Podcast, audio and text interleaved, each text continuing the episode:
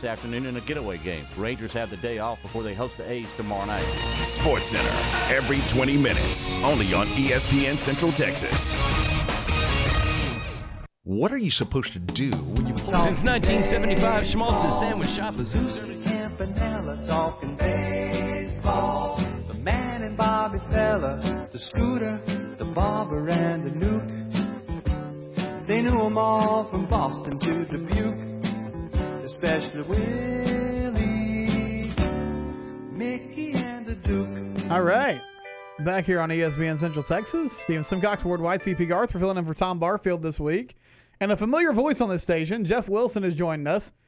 Jeff uh, has a, a new venture, jeffwilson.substack.com, a Rangers newsletter. Make sure you go there and subscribe. Again, that's jeffwilson.substack.com. Jeff, uh, a couple segments ago, we were talking about the Rangers and the upcoming trade deadline and just how they've done the last few years in trades and you know the type of return they've gotten back for guys that they've tried to sell off um, at the deadline or beyond. And it turned in on our text line to a a lot of Jon Daniels bashing and Jon Daniels hate mail which I know shocks you as someone who covers the Rangers. But and I know in, in that instance we're talking trades I did want to get your perspective though because you've talked with us before about the, the relationship between Jon Daniels and this ownership group that is very tight with, with money, at least as of late. Um, so so how have those two kind of combined for what we're seeing with uh, this this iteration of the Texas Rangers the last few years? Well, I, if you want to go back to the off season of, of before 2019, um, look, the Rangers, wa- the the the the front office staff wanted to go higher for Anthony Rendon than ownership would would let them. Um, and you know, and you know, Jon Jon Daniels is, left to put on a brave face and and and say what he has to say, you know, in in the aftermath. But uh, the fact the fact of the matter is that you know Jon Daniels has a boss. I've, I've said that a lot, and and uh, his, his boss is, is is the ownership group, and they set out a budget.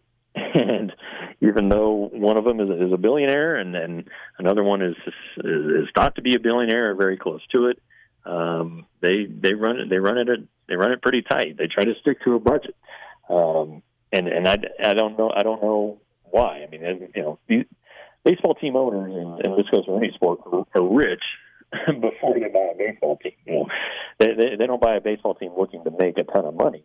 It's like a hobby for them, um, and I would want my hobby to be the best. I mean, I have a baseball card collection, and I want you know the the best the best card. I'm, I play golf. I want to be a great golfer. You know, it's a hobby. You know, so I, I, I don't, I don't know why in, in this market with the TV contract the Rangers have and now the new ballpark, why there there hasn't been more money laid out. And maybe that changes. You know, the Rangers are leading baseball in attendance. That that may slip. That, but they're they're gonna they're gonna have a lot of money this off season. So we'll we'll see what happens. But um, Yu know, all, all all Jon Daniels can do is make a proposal and let the ownership decide. And, and in fairness, these owners in the past have spent, like you, Darvish and, and, and Adrian Beltre, uh, for instance, but um, they, they they haven't dared go where other teams are, are going. You know, north of thirty million a year for a marquee player. Jeff, when you look at Jon Daniels and Chris Woodward, how much rope do they have left? And I understand, you know, the the aspect of the ownership is saying no, we're not spending any money, but the ownership could also hear the fans and go, okay, we need a scapegoat. You two guys are out.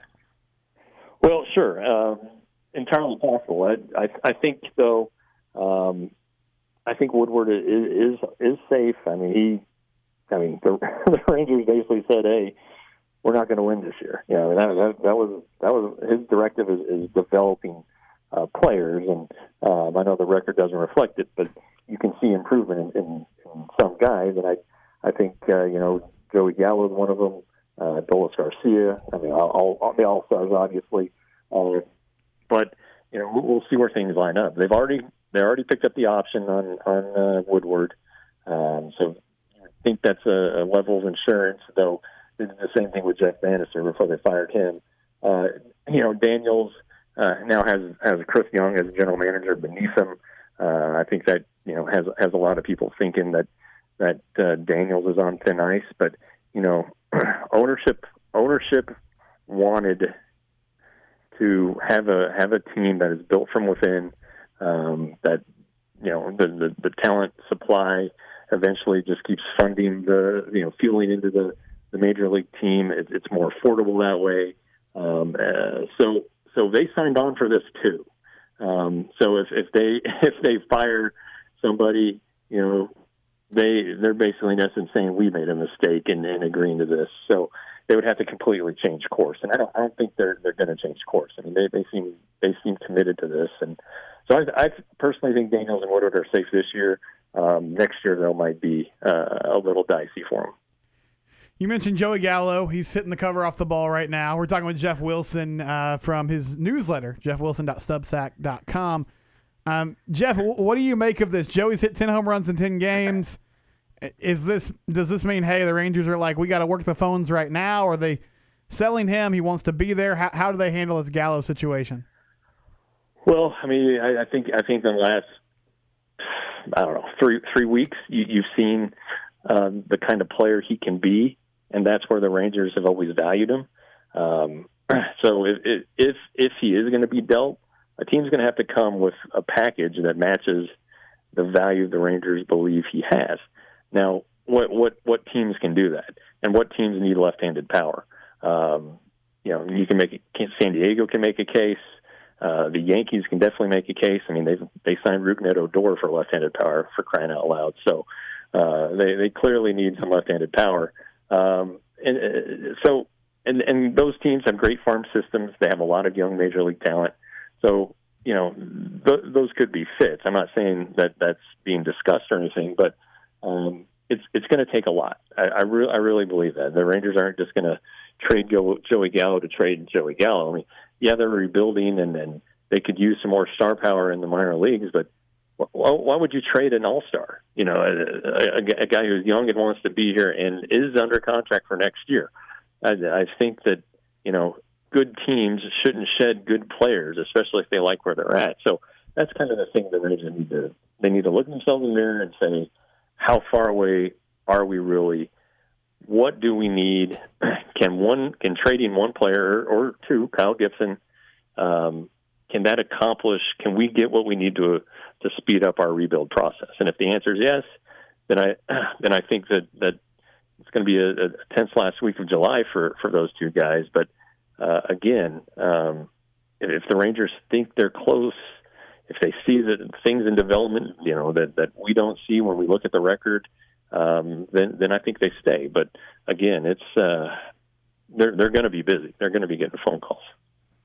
Jeff, how badly do the Rangers have to get Sunday's draft right?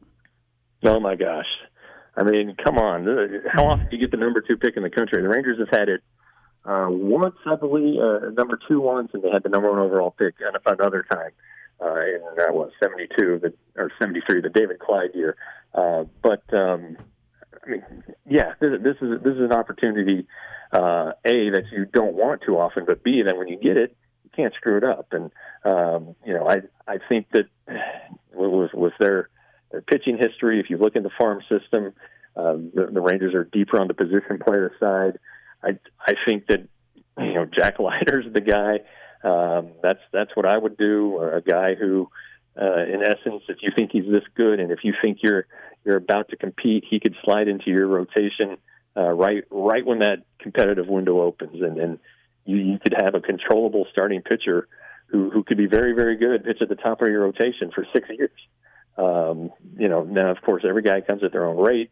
Uh, there are injuries, as Rangers fans know, with, with, with draft picks. Um, but you know, do, do, if you draft a high school shortstop, let's say, and there, are three or four of them that are at the top of the draft, you're not gonna, you're not going to know for three or four years.